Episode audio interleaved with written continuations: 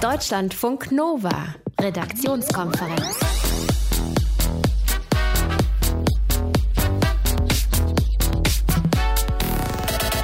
Nein, die Welt geht noch nicht unter. Der große rote Ball am Himmel, das ist der Mond. Der hat heute keine schlechte Laune, weil der Familiennachzug von SPD und Union geregelt wurde. Nein, der Mond ist einfach nur sehr, sehr nahe an unserer Erde. Und deshalb so aufgeblasen das Supermond-Phänomen. Gleichzeitig zum Blue Moon und Blutmond. Eine Nacht, drei Phänomene, da ist Happy Hour am Himmel angesagt. Wir lassen uns das gleich mal erklären. Außerdem reden wir mit einem Neumitglied der SPD heute und wir klären, wie viel 1,50 Meter sind. 1,50 Meter ist nämlich ein russischer Jet an einem US-Flugzeug vorbeigeschaut mit im Studio heute. Sprechende 1,74, Pascal Fischer. Ich wäre rübergehüpft, ich hätte es geschafft. Das ist schön. Dein Arm reicht aber gerade mal für, für einen Meter in meine Richtung. Thilo Jan ist mein Name. Schönen guten Abend. Deutschlandfunk Nova. Es ist zwar erst Dienstag, aber schon heute ist klar, einen besseren Auftritt wird diese Woche vermutlich keiner hinlegen als der Mond. Da oben passieren heute Nacht Dinge, die es so selten gibt. Blue Moon, Supermond und totale Mondfinsternis fallen alle zusammen auf einen Termin. Heißt, der Mond wird erstmal super, dann blau und irgendwann finster. Oder so ähnlich. Lassen wir uns das nochmal genauer erklären von der Astronomin Caroline Liefke von der Vereinigung der Sternfreunde und dem Haus der Astronomie in Heidelberg. Caroline, blau, äh, super und finster. Welcher ist dein Lieblingsmond? Also ich nehme eigentlich jeden beliebigen Mond. Vom äh, blutigen Mondfinsternismond haben ja. wir hier ja nun schon mal nichts. Der blaue ist eigentlich genau der gleiche wie einen Monat vorher. Der superige war letzten Vollmond auch superiger als dieses Mal. Okay, dann müssen wir aber trotzdem noch mal ganz kurz sortieren und vorne anfangen. Warum ist der Mond heute Nacht super?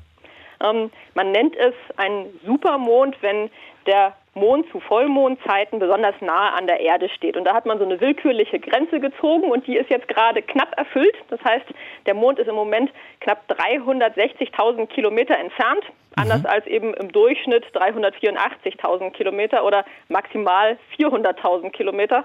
Also relativ nahe dran. Sozusagen. Und deswegen sehen wir den einfach so wahnsinnig groß, oder wie? Genau, deshalb erscheint er uns ein bisschen größer. So richtig viel ist es nicht. Äh, und man muss halt auch schon ganz genau wissen, dass er eben auch größer ist, damit es einem auch wirklich auffällt. Mhm. Der war ja mal in der Geschichte noch näher dran an der Erde, ne?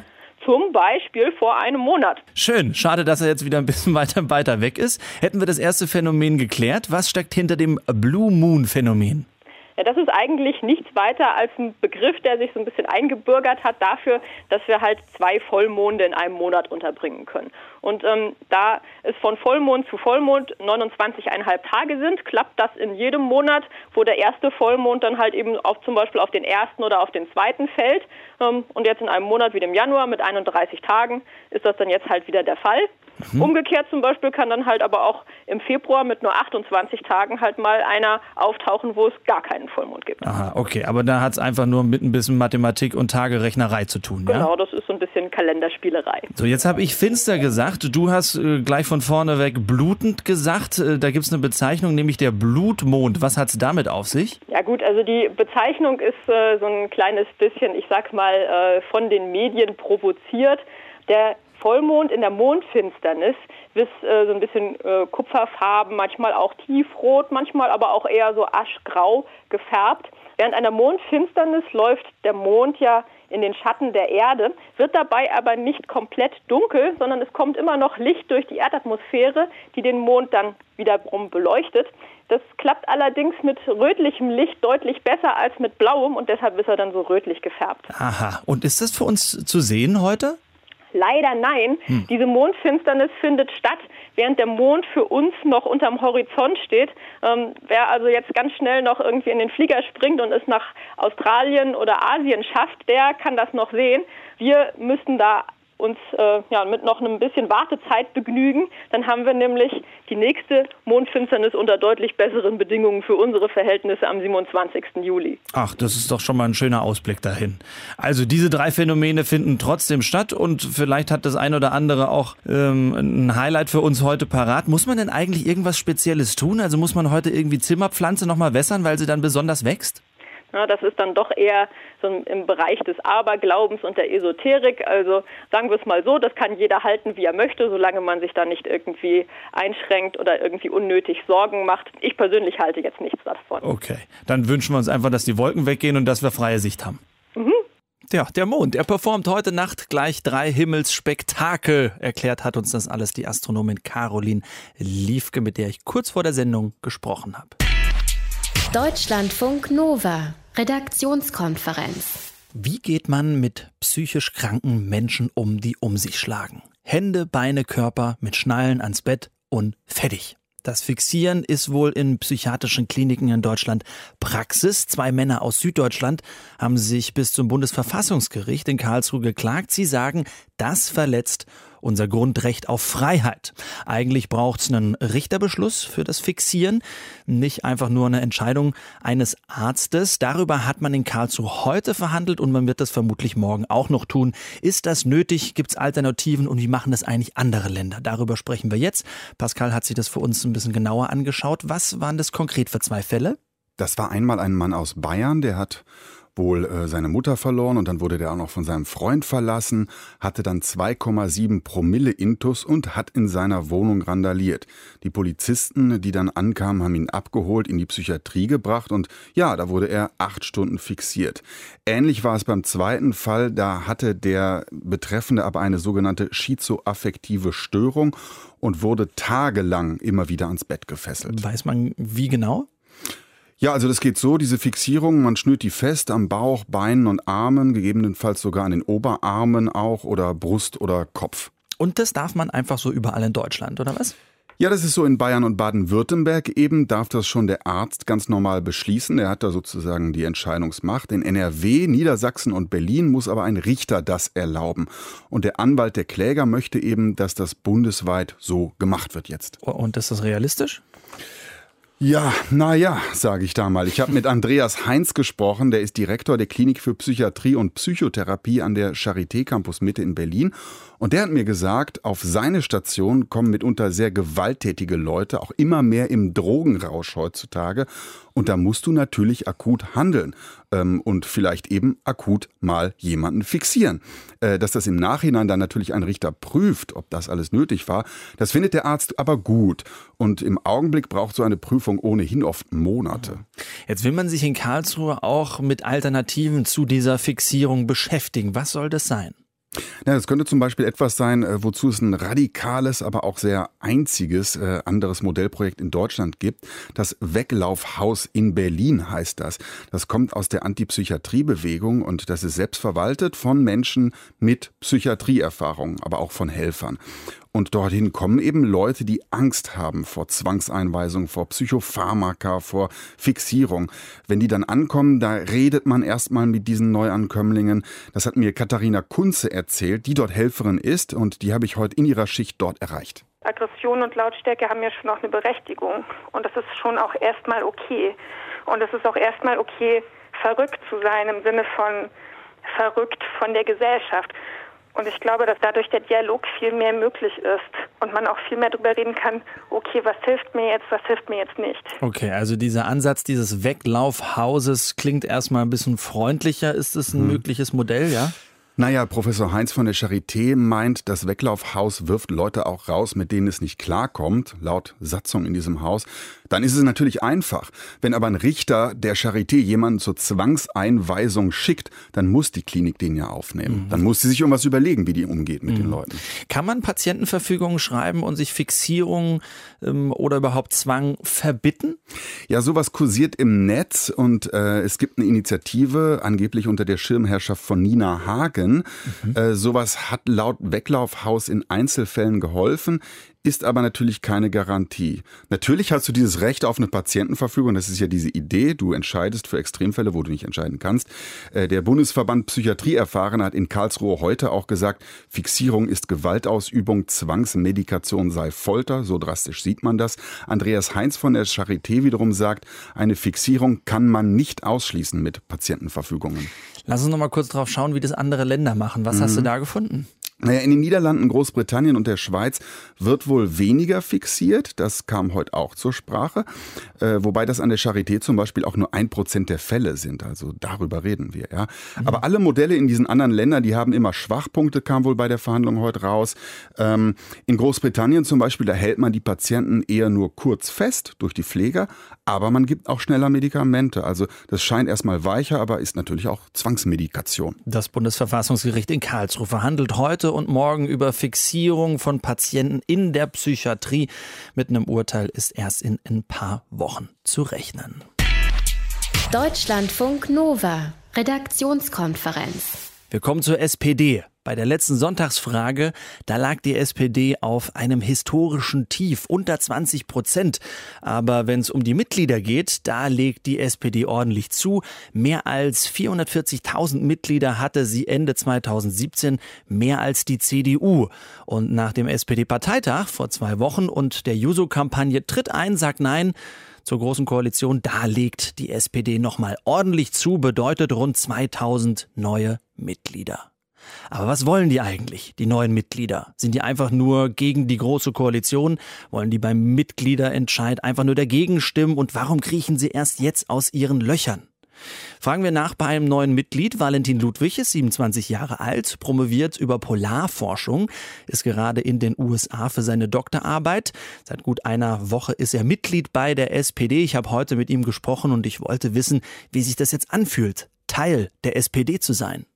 Ich fühle mich auf jeden Fall sehr gut eingebunden. Ich wurde vom Ortsverein begrüßt, ich wurde von der Partei begrüßt. Es gibt einen WhatsApp-Service, über den man über die Koalitionsverhandlungen auf dem Laufenden gehalten wird. Also ich habe das Gefühl, ich werde gut mitgenommen und freue mich dann natürlich darauf, die Leute erstmal kennenzulernen. Du bist frisch eingetreten. Warum gerade jetzt? Also mich hat die Kampagne der Jusos sehr begeistert. Jetzt also nicht unbedingt nur das Tritt ein, sagt nein, sondern insgesamt das motivierte Auftreten für die eigenen Ziele und sich klar gegen die große Koalition auszusprechen. Da stehe ich hinter. Mir geht es nicht darum, jetzt eben schnell einzutreten, Nein zu sagen und wieder auszutreten, sondern zu gucken, dass man wieder in eine bessere Position kommt und aus diesem Umfragetief von unter 20 Prozent rauskommt. Aber der Hauptbeweggrund, sagst du schon, da bist du gegen eine große Koalition. Genau, und will mich dafür engagieren, dass man da in Zukunft eine bessere Verhandlungsbasis hat. Wie hast du das vor? Wie willst du dich engagieren in der Partei? Ich halte sehr viel von Basisarbeit. Einfach ja, auf der Straße mit den Leuten sprechen. Ich glaube, ein großes Problem ist, also ich bin ja selber Akademiker und dann ist man irgendwie so in der Blase drin. Meine Freunde sind Akademiker, meine Eltern haben studiert. Äh, und da verliert man vielleicht so ein bisschen die, äh, das Gespür dafür, was eigentlich so die Leute auf der Straße bewegt. Das interessiert mich, das würde ich gerne rausfinden und ich glaube, das ist auch ein guter Weg, um der äh, Politikverdrossenheit entgegenzutreten. Bist du vorher schon mal in der Politik aktiv gewesen? Äh, in der Politik nicht direkt, nee. Aber du hast jetzt gemerkt, dass du einfach da aktiv werden willst, weil ich meine, mit den Menschen auf der Straße sprechen, dazu musst du jetzt nicht in der Partei sein. Hm, ja, aber ich glaube, man kann das in der Partei am besten umsetzen, was man auf der Straße hört. Also ich war immer politisch interessiert, war bei der Friedrich-Ebert-Stiftung, habe mich da engagiert, war in Südamerika, habe als Volontär gearbeitet und will jetzt das Engagement in der Partei gerne für mich ausprobieren, zu sehen, was man da bewirken kann. Mhm. Dir geht es also ganz grundlegend nicht darum, die Politik in Deutschland zu retten, indem du sagst, du bist gegen eine große Koalition. Da hättest du nämlich auch in eine andere Partei eintreten können. Nee, dir geht es explizit um die SPD, ja? Ja, genau. Ich bin der festen Überzeugung, dass wir eine starke Volkspartei links der Mitte brauchen und ja, will dazu beitragen, dass die SPD das wieder wird. Was braucht die SPD deiner Meinung nach?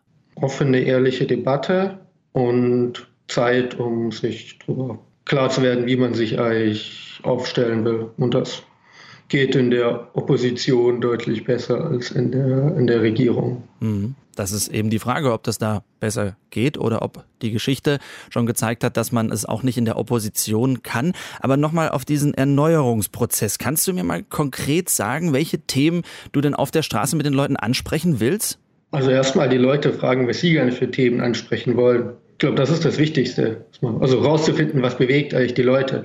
Und dann zu gucken, was können wir da als Partei machen. Ich habe natürlich Herzensthemen für mich. Umweltphysiker, natürlich äh, Umweltschutz, Klimaschutz. Das ist, denke ich, ein ganz wichtiges Thema. Also ich glaube, ich hätte selber genug Ideen, was ich für wichtig halte, aber mir ist eben wichtig herauszufinden, was halten eigentlich andere für wichtig. Mhm. Hast du Angst vor Neuwahlen, Valentin? Äh, Angst nicht, nee. Ja, äh, es kann gut sein, dass die, dass die SPD bei Neuwahlen erstmal schlechter abschneidet, aber ja, vielleicht ist das einfach auch ein Teil des Prozesses. Also Kevin Kühnert hat gesagt, vielleicht muss man einmal Zwerg sein, um in Zukunft wieder Riese sein zu können. Und ich finde, das bringt es eigentlich sehr gut auf den Punkt. Das hat Kevin Kühnert gesagt beim äh, Parteitag vor gut zwei Wochen und das hat Valentin Ludwig inspiriert, Mitglied zu werden bei der SPD, wie so viele auch. Er möchte, dass sich die Partei erneuert und dass es nicht zu einer großen Koalition kommt. Nochmal ganz kurz die Basics. Eine Mitgliedschaft bei der SPD kostet mindestens 5 Euro im Monat und ist gestaffelt. Je nach Einkommen muss man dann auch mal ein bisschen mehr zahlen. Deutschlandfunk Nova. Redaktionskonferenz. Wir erzählen euch ja gerne mal so Heldengeschichten, also Geschichten, wo jemand aus dem Nichts plötzlich berühmt wurde. Die gab es auch im Mai 2017 beim Bombenanschlag in Manchester. Ein Obdachloser hatte selbstlos den Verletzten geholfen und jetzt ist diese gleiche Person wegen Diebstahl und Betrug verurteilt worden.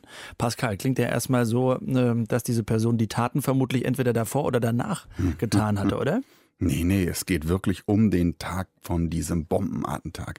Also wir erinnern uns noch mal, da gab es dieses Konzert von Ariana Grande und der Attentäter Salman Abedi, ein Brite libyscher Herkunft, der hat sich in die Luft gesprengt, 22 Menschen mit sich in den Tod gerissen, Chaos, Blut überall und in diesem Gemenge war dann dieser 33-jährige Obdachlose unterwegs, der hat ausgeholfen, der hat äh, Journalisten sogar erzählt, hey, eine Frau ist in meinen Armen gestorben. Mhm. Und es gab sogar äh, eine Fundraising-Kampagne auch für ihn, ne? man wollte ihn ja. dann supporten. Ne? Ja, ja, genau, die Leute haben umgerechnet 60.000 Euro gesammelt für ihn, die haben ihn wirklich als Held gefeiert. Und jetzt die harte News, offenbar das alles zu Unrecht. Ja? ja, er hat jetzt vor Gericht zugegeben, dass er mehrere Opfer bestohlen hat.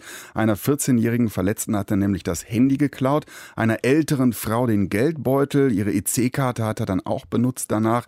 Und der Richter am Manchester Crown Court, der hat heute zusammengefasst, Zitat, sie waren nicht der Held, der sie behaupteten zu sein, sondern einfach ein gemeiner Dieb. Und dafür gab es jetzt vier Jahre hm. Gefängnis. Und das Geld von dieser Fundraising? Ja, das soll auch wieder Kiste. an die Spender zurückgehen. Also unglaublich, ne? Aber muss man nochmal hinschauen. Nach dem Anschlag von Manchester, da wurde ein Obdachloser weltberühmt, weil er Verletzten geholfen und Opfer versorgt hatte. Kurz darauf wurde bekannt, dass er die Opfer bestohlen hatte. Ein Gericht verurteilte ihn jetzt. Deutschlandfunk Nova. Redaktionskonferenz. Wenn wir jemanden nicht kennen, die Person uns gegenübersteht oder vielleicht vor uns hergeht, dann versuchen wir die Person gleich mal schön in eine Schublade abzulegen. Das macht unser Gehirn einfach so, wie jetzt US-Psychologen im Fachjournal PNAS schreiben. Wir vergleichen da. Wir schauen uns an, wem der die Fremde ähnlich sehen und dann ist sie uns entweder sympathisch oder eben nicht. Da kann der Fremde erstmal gar nichts für, aber er kriegt schönen Stempel von uns ab. Deutschlandfunk Nova Reporter Martin Krinner wollte es ein bisschen genauer wissen, wie sympathisch oder unsympathisch Fremde auf uns wirken und hat heute einen kleinen Feldversuch gestartet. Ich bin heute mit einem Zettel in der Hand in der Stadt unterwegs. Und auf dem Zettel sind drei Passbilder von Männern zwischen 20 und 30, die im Grunde genommen alle ganz nett aussehen, aber eher unauffällig. Einer von ihnen hat eine Brille auf, der zweite trägt einen Drei-Tage-Bart und der dritte hat etwas weit auseinanderstehende Augen. Jetzt stell dir mal vor, ich gebe dir 10 Euro in die Hand. Und jetzt musst du einem von den dreien musst du die 10 Euro geben, damit er sie für dich investiert. Wer von den dreien bekommt von dir das Geld? Wahrscheinlich der in der Mitte. Sieht so seriös aus mit seinem Jackett. Der Linke. Ich kann es jetzt gar nicht genau sagen, warum. Ich finde, der Linke sieht irgendwie ein bisschen böse aus oder weiß nicht. Ja, der hat so ganz dunkle Augen und nicht so vertrauenswürdig einfach. Tja, der Klassiker. Drei Leute, drei Meinungen. Aber das war ja nicht anders zu erwarten. Schließlich geht es hier ja um Vertrauen. Und da hat einfach jeder seine eigenen Ansichten.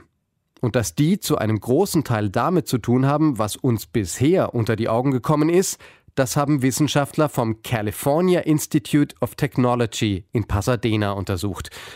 Und zwar ganz ähnlich wie ich hier mit meinem schlichten Versuch. Ja, im Prinzip hat man den Probanden ein, ein Spiel gegeben, also wo man mit anderen Leuten kooperieren sollte oder ähm, eben auch von anderen Leuten betrogen werden konnte in diesem Spiel. Und man hat dieses Spiel eben häufiger gespielt gegen unterschiedliche virtuelle Mitspieler. Erzählt mir der Neurowissenschaftler Henning Beck. Und diese virtuellen Mitspieler haben sich entweder besonders kooperativ oder besonders unkooperativ verhalten, haben also die äh, echten Probanden betrogen oder hintergangen. Und dann hat man eben geschaut, lernen die Leute im Laufe der Zeit, welche Bilder vertrauenswürdig sind oder nicht. Jeder Proband musste also sein Geld einem Menschen oder besser einem Bild von einem Menschen überlassen, der es für ihn anlegt. Und im Anschluss wurde der Proband dann entweder belohnt, weil er mehr Kohle zurückbekam, als er eingesetzt hatte, oder er wurde bestraft, weil der andere ihn übers Ohr gehauen hat. Und dieser Fiesheitsfaktor, wenn man so will, der wurde im Laufe der Zeit mit dieser, mit dieser, mit diesem Gesichtstyp in Verbindung gebracht. Und das Experiment war dann, dann hat man ähm, ein neues Spiel gespielt, also die Probanden mussten gegen einen, einen, einen neuen virtuellen Gegner spielen und der hatte eine gewisse Ähnlichkeit, ganz subtil hat man diese Bilder so vermischt, dass dieser neue virtuelle Gegner so ähnlich aussah wie einer, gegen den man schon gespielt hat. Und obwohl den Leuten nicht bewusst war, ähm, an wen diese ursprüngliche Person das erinnerte, hatten sie dieses neue Gesicht dann eben auch entsprechend vertrauenswürdig oder nicht vertrauenswürdig eingeschätzt. Das bedeutet, unser Gehirn baut eine Verbindung zwischen einem optischen Reiz und einem bestimmten sozialen Wert. Und die Neurowissenschaftler konnten sogar ganz genau feststellen, welche Gehirnareale beim Aufbau dieser Verbindung beteiligt waren. Ja, das kann man. Das eine ist der, die Amygdala, der Mantelkern, das andere der Schweifenkern, die sind vor allem für Vermeidungsverhalten zuständig und das andere in vorderen Stirnbereichen eher für Planungsverhalten, für kooperatives Verhalten. Und das Gehirn geht da gewissermaßen eine Abkürzung. Es entwickelt eine Daumenregel. Wer so aussieht wie ein Freund von mir, der hat bessere Chancen bei mir. Und wer so aussieht wie der Kerl, der beim letzten Mal gemein zu mir war, der kann einpacken. Wir bauen damit also ganz unbewusst ein Vorurteil auf. Deswegen fragt sich jetzt, ist das eigentlich gut so? Nee, eigentlich nicht. Das Äußere sagt ja nichts über das Innere eines Menschen aus, deshalb ist das überhaupt nicht sinnvoll. Aber ich glaube, das ist wahrscheinlich im Gehirn so angelegt. Was einmal gut funktioniert hat, speichern wir unterbewusst ab und rufen das dann uns wieder auf. Und in solchen Situationen, so könnte ich mir das jetzt erklären. Tja, dann müssen wir uns wohl einfach damit abfinden, dass wir so funktionieren. Das meint auch Henning Beck. Der weiß aber auch, dass das eigentlich gar nicht mal so schlecht ist. Weil es ist ja sehr sinnvoll, dass man für das Gehirn besonders wenig denkt. Also je weniger ich denke, desto weniger Energie brauche ich dafür, desto schneller kann ich mich zurechtfinden. Das ähm, hat natürlich Vor- und Nachteile. Also auf der einen Seite kann ich sehr schnell denken, auf der anderen Seite bin ich sehr voreingenommen. Die Frage ist, ähm, will ich das immer? Also will ich immer ähm, die Art brechen, wie ich jetzt denke oder dergleichen? Oder ist es manchmal auch gut, sich auf sein sogenanntes Bauchgefühl zu verlassen? Weil das ist so ein, genau das, was in dieser Studie beschrieben wird, das ist das, was wir so Intuition oder unterbewusstes Bauchgefühl eben nennen. Und ähm, solche Daumenregeln, Heuristiken, wie wir sagen, haben riesige Vorteile. Sie ermöglichen es uns, dass wir, dass wir uns schnell zurechtfinden. Deutschlandfunk Nova. Redaktionskonferenz. 1,50 Meter, so viel Abstand sollen Autofahrer zu Fahrradfahrern auf der Straße halten. 1,50 Meter als eine Art Sicherheitsabstand. Da kann dann beiden vermutlich nicht viel passieren, so geht man davon aus. Da oben am Himmel, da gibt's jetzt keine Fahrbahnmarkierung für Flugzeuge und äh, man ist in der Regel auch ein bisschen schneller unterwegs als das Auto oder das Fahrrad auf der Straße, aber dort hat es einen 1,50 Meter Zwischenfall gegeben. Ein russischer Jet ist nur 1,50 Meter an einem US-Flugzeug vorbeigeflogen. Das alles über dem Schwarzen Meer, wohl internationales Fluggebiet, aber es ist alles gut gegangen. Für uns klingt es erstmal ungewöhnlich und gefährlich. Wie gefährlich sind 1,50 Meter? Sprechen wir drüber mit Thomas Wassmann, ehemaliger Pilot und Vorsitzender des Verbandes der Besatzung stahlgetriebener Kampfflugzeuge bei der deutschen Bundeswehr. Schönen guten Abend. Guten Abend, Herr Jan. Wie ungewöhnlich ist es, dass sich Jets auf 1,50 Meter nahe kommen? Sagen wir so, es ist nicht der tägliche Regelfall, aber letztendlich sind Abfangübungen dieser Art, die da geschehen sind, durchaus internationaler Standard. Normalerweise ist der Abstand, den man da einzuhalten hat, zwar etwas größer. Nichtsdestotrotz sind 1,50 Meter zwar schon sehr nah dran, aber auch nicht so, dass es in der Militärfliegerei vollkommen ungewöhnlich wäre. Wenn so ein Jet 1,50 Meter an einem vorbeirauscht, merkt man da was? Naja, wenn er dann die Sonne verdunkelt, dann sehen sie, dass ein Schatten vorbeifliegt. Äh, aber dass sie jetzt das Gefühl haben, wie jetzt zum Beispiel dieses Erwähnten vom Auto zum Fahrradfahrer, dass man dann Windzug spürt oder die ganze Maschine dementsprechend wackelt, so ist es dann auch nicht. Wenn sie nicht direkt jetzt mit dem Abgasstrahl praktisch die Tiefwerkseinflussluft äh, irritieren, dann ist das ähnlich, als wenn Sie auf der Autobahn mit äh, zwei schnellen Autos sich gegenseitig überholen. Mhm. Auf wie viel Zentimeter genau kann denn der Pilot in so einem Jet sein Flugzeug steuern? Sie haben es ja mit Vollprofis zu tun, deren Job ist letztendlich ist tagtäglich diese Maschinen zu fliegen, wenn es gut geht. Und die sind also schon in der Lage, sehr, sehr genau diese Maschinen stabil zu halten. Und wenn Sie jetzt zum Beispiel Winde oder ähnliche Turbulenzen haben, die ergreifen dann letztendlich beide Fluggeräte gleichzeitig. Nicht nur das eine und das andere nicht, so dass sich dann auch die Flugzeuge dementsprechend parallel bewegen würden. Also ist das alles nicht so dramatisch. Und zum Beispiel, wenn man durch schlechtes Wetter fliegt, sind also Abstände von, sagen wir mal, um zwei Meter durchaus üblich, mhm. um sich gegenseitig nicht aus den Augen zu verlieren. Ja gut, da muss man natürlich auch durch die Wolke durchblinzeln.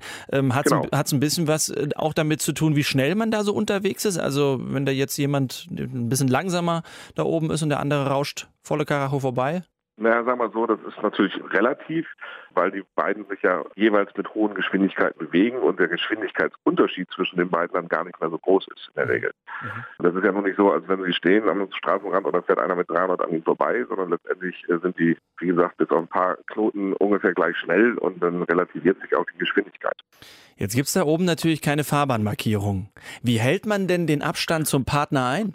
Na, den hält man tatsächlich ein, äh, indem man dementsprechend manuell fliegt und im Falle, dass das andere Flugzeug sich bewegt, dementsprechend reagiert und diese Bewegung dementsprechend kontert bzw. mitmacht. Aber macht man das auf Augenkontakt oder haben die auch wie so, sowas wie ein Piepser wie wir im Auto ein Abstandsmesser?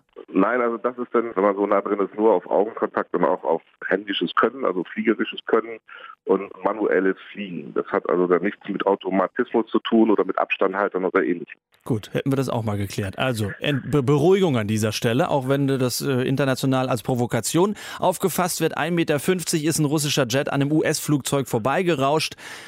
Darüber habe ich mit Thomas Wassmann gesprochen. Ganz lieben Dank fürs Gespräch. Ja, danke, gleichfalls. Tschüss.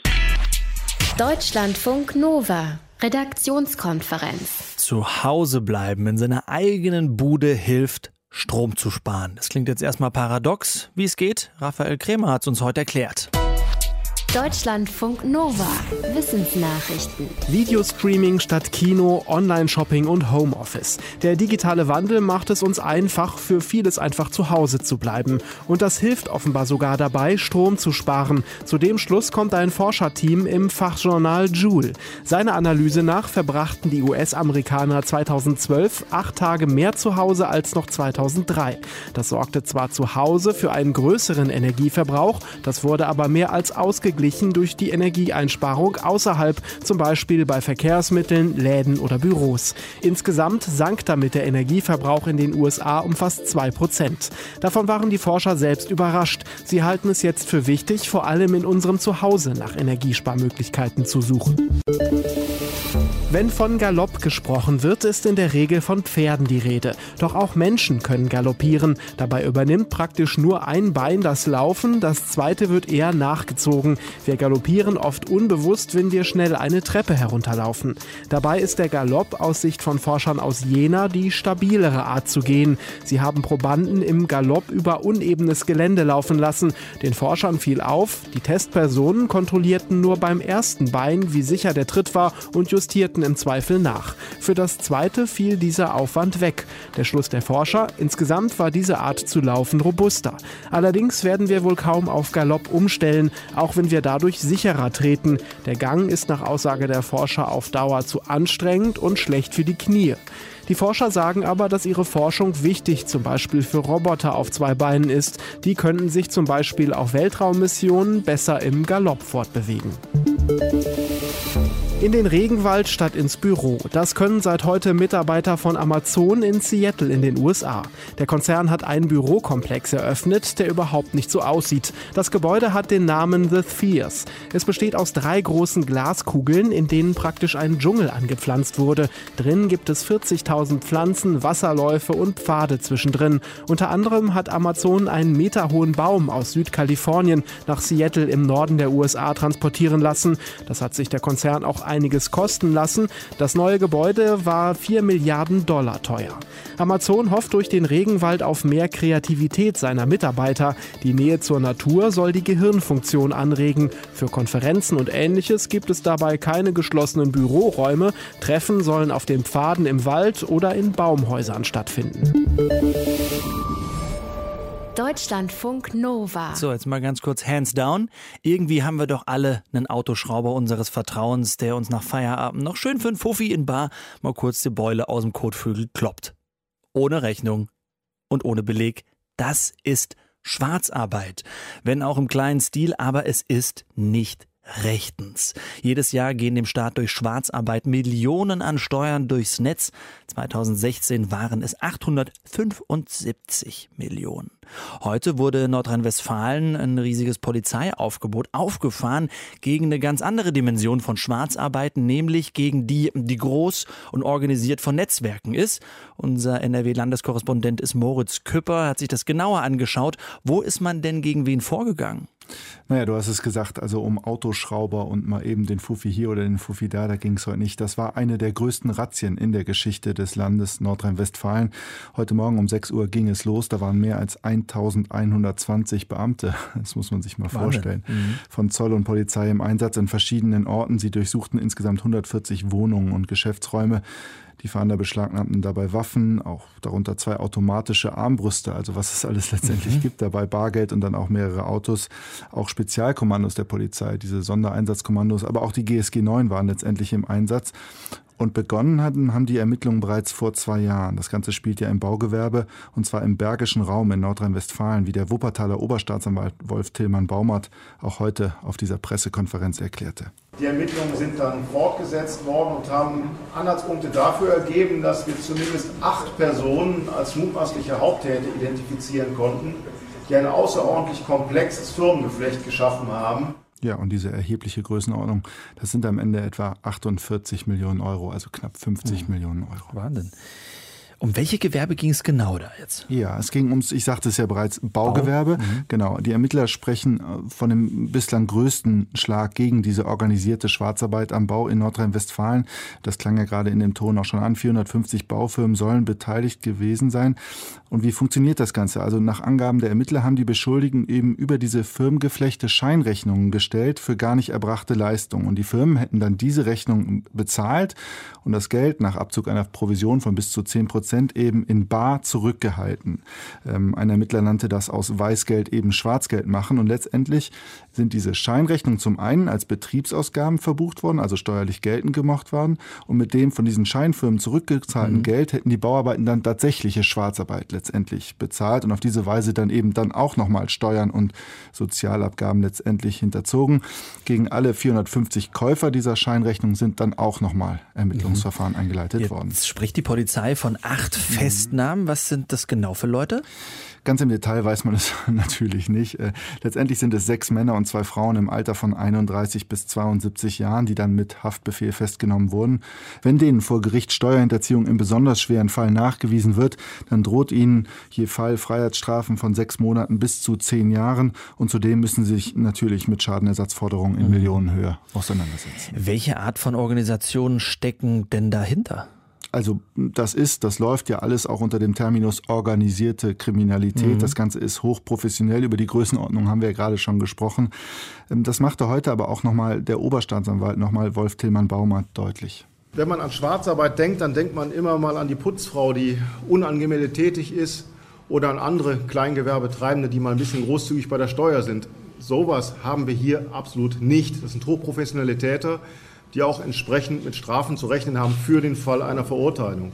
Also, da klingt es schon mal an, mit einem Autoschrauber des Vertrauens hat das heute nichts ja, zu tun. Vor allem, wenn dann auch Waffen festgenommen oder beschlagnahmt ja. werden. Ähm, hat NRW denn da so eine besondere Rolle oder warum passiert das gerade hier? Es ist letztendlich häufig so. Nordrhein-Westfalen, das sind fast ein Fünftel der Bevölkerung. Das ist, äh, hier sind viele Städte, letztendlich viel, viel Raum, viel, viel Gewerbe dann auch. Da liegt es auf der Hand, dass es sozusagen, ja, statistisch häufig hier passiert. Ob es letztendlich sozusagen einen Schwerpunkt Steuerhinterziehung hier in Nordrhein-Westfalen gibt, daran würde ich mal ein Fragezeichen machen. Heute gab es einen Großeinsatz vom Zoll in NRW. Bei einer Razzia haben schwer bewaffnete Spezialkräfte Wohnungen und Geschäftsräume gestürmt. Zwei Menschen wurden vorläufig festgenommen. Es ging um Schwarzarbeit im großen Stile. Erklärt hat uns das unser NRW-Landeskorrespondent Moritz Küpper. Das Gespräch haben wir kurz vor der Sendung aufgezeichnet.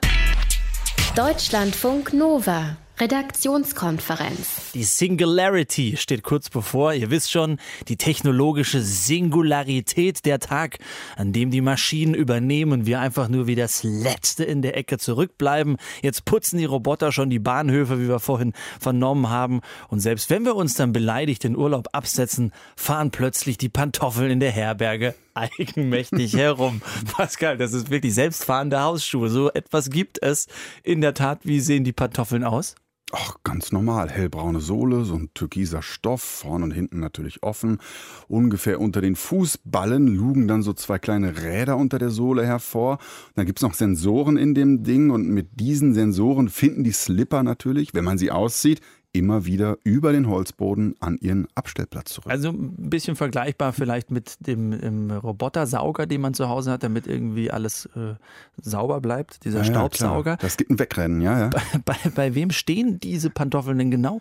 Das äh, ist im Pro Pilot Park Ryokan, eine traditionelle Herberge in der japanischen Stadt Hakone.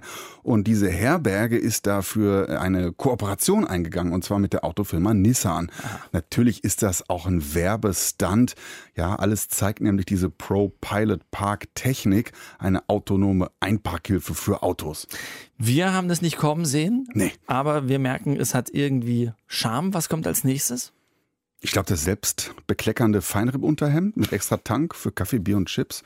Oder eine Indoor-Jogginghose mit Innenseitengebläse für besonders schlönzige Ausbeulung. Glaub schon, oder? Copyright Pascal Fischer selbstfahrende Pantoffeln gibt es schon.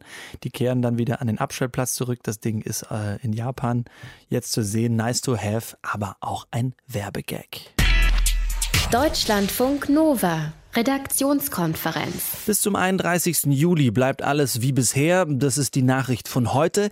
Der Familiennachzug bei Flüchtlingen mit vorübergehendem Schutz bleibt ausgesetzt. Union und SPD haben sich darauf heute geeinigt. Ab dem 1. August soll der Nachzug auf 1000 Menschen pro Monat dann begrenzt werden. Ergänzt das alles um eine bereits bestehende Härtefallregelung. Schauen wir uns das näher an mit Frank Kapellan aus unserem Hauptstadtstudio. Grüß dich, Frank. Ja, guten Abend, grüß dich. Jetzt hat man einen Gesetzentwurf in Sachen Familiennachzug. Also hat das aufs Papier gebracht, aber kurz danach ging es auch schon wieder mit Uneinigkeiten rum. Wer interpretiert denn da wie? Naja, die CDU, insbesondere die CSU, sagt, wir haben uns durchgesetzt, der Familiennachzug wird weiterhin nicht erlaubt. Die SPD kontert, stimmt nicht, wir haben uns durchgesetzt. Äh, du hast es gesagt, ab August dürfen nämlich monatlich 1000 engste Angehörige, das sind meist Frauen und minderjährige Kinder von Bürgerkriegsflüchtlingen, nachgeholt werden. Darüber hinaus soll es weiterhin Härtefälle geben. Und man muss sagen, beide Seiten haben natürlich irgendwie recht, aber dabei bahnt sich meiner Ansicht nach neuer Streit an. Man musste eine Krücke finden, denn in dieser Woche soll im Bundestag ja diese Übergangsregelung beschlossen werden. Denn andernfalls würde das Moratorium im März auslaufen und Flüchtlinge hätten dann die engsten Familienangehörigen sofort wieder nach Deutschland holen können, aber also auch schon ab März und das wollte die Union auf jeden Fall verhindern. Die Deutungshoheit, wie sie übernommen wird von Union und SPD, ich würde das ganz gern mal mhm. illustrieren mit einer Einspielung. Da ist zum einen die SPD-Innenpolitikerin Eva Högel und Alexander Dobrindt, der CSU-Landesgruppenchef. Wir haben festgeschrieben, dass es ab dem 1. August 2018 auf jeden Fall wieder Familiennachzug für subsidiär Schutzberechtigte geben wird. Mit der Neuregelung wird der Anspruch auf Familiennachzug für subsidiär Geschützte zum 1.8. abgeschafft. Das ist ein wichtiger Baustein zur Begrenzung der Zuwanderung. Neue Regelungen für Härtefälle gibt es nicht.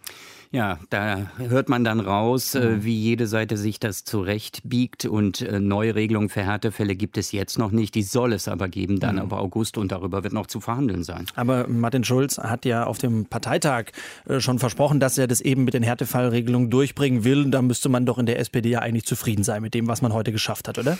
Naja, man hat heute eigentlich nur das Sondierungsergebnis festgeschrieben. Alles, was da heute vereinbart worden ist, war auch schon vor dem Parteitag nach Ende der Sondierung zwischen Union und SPD genauso klar.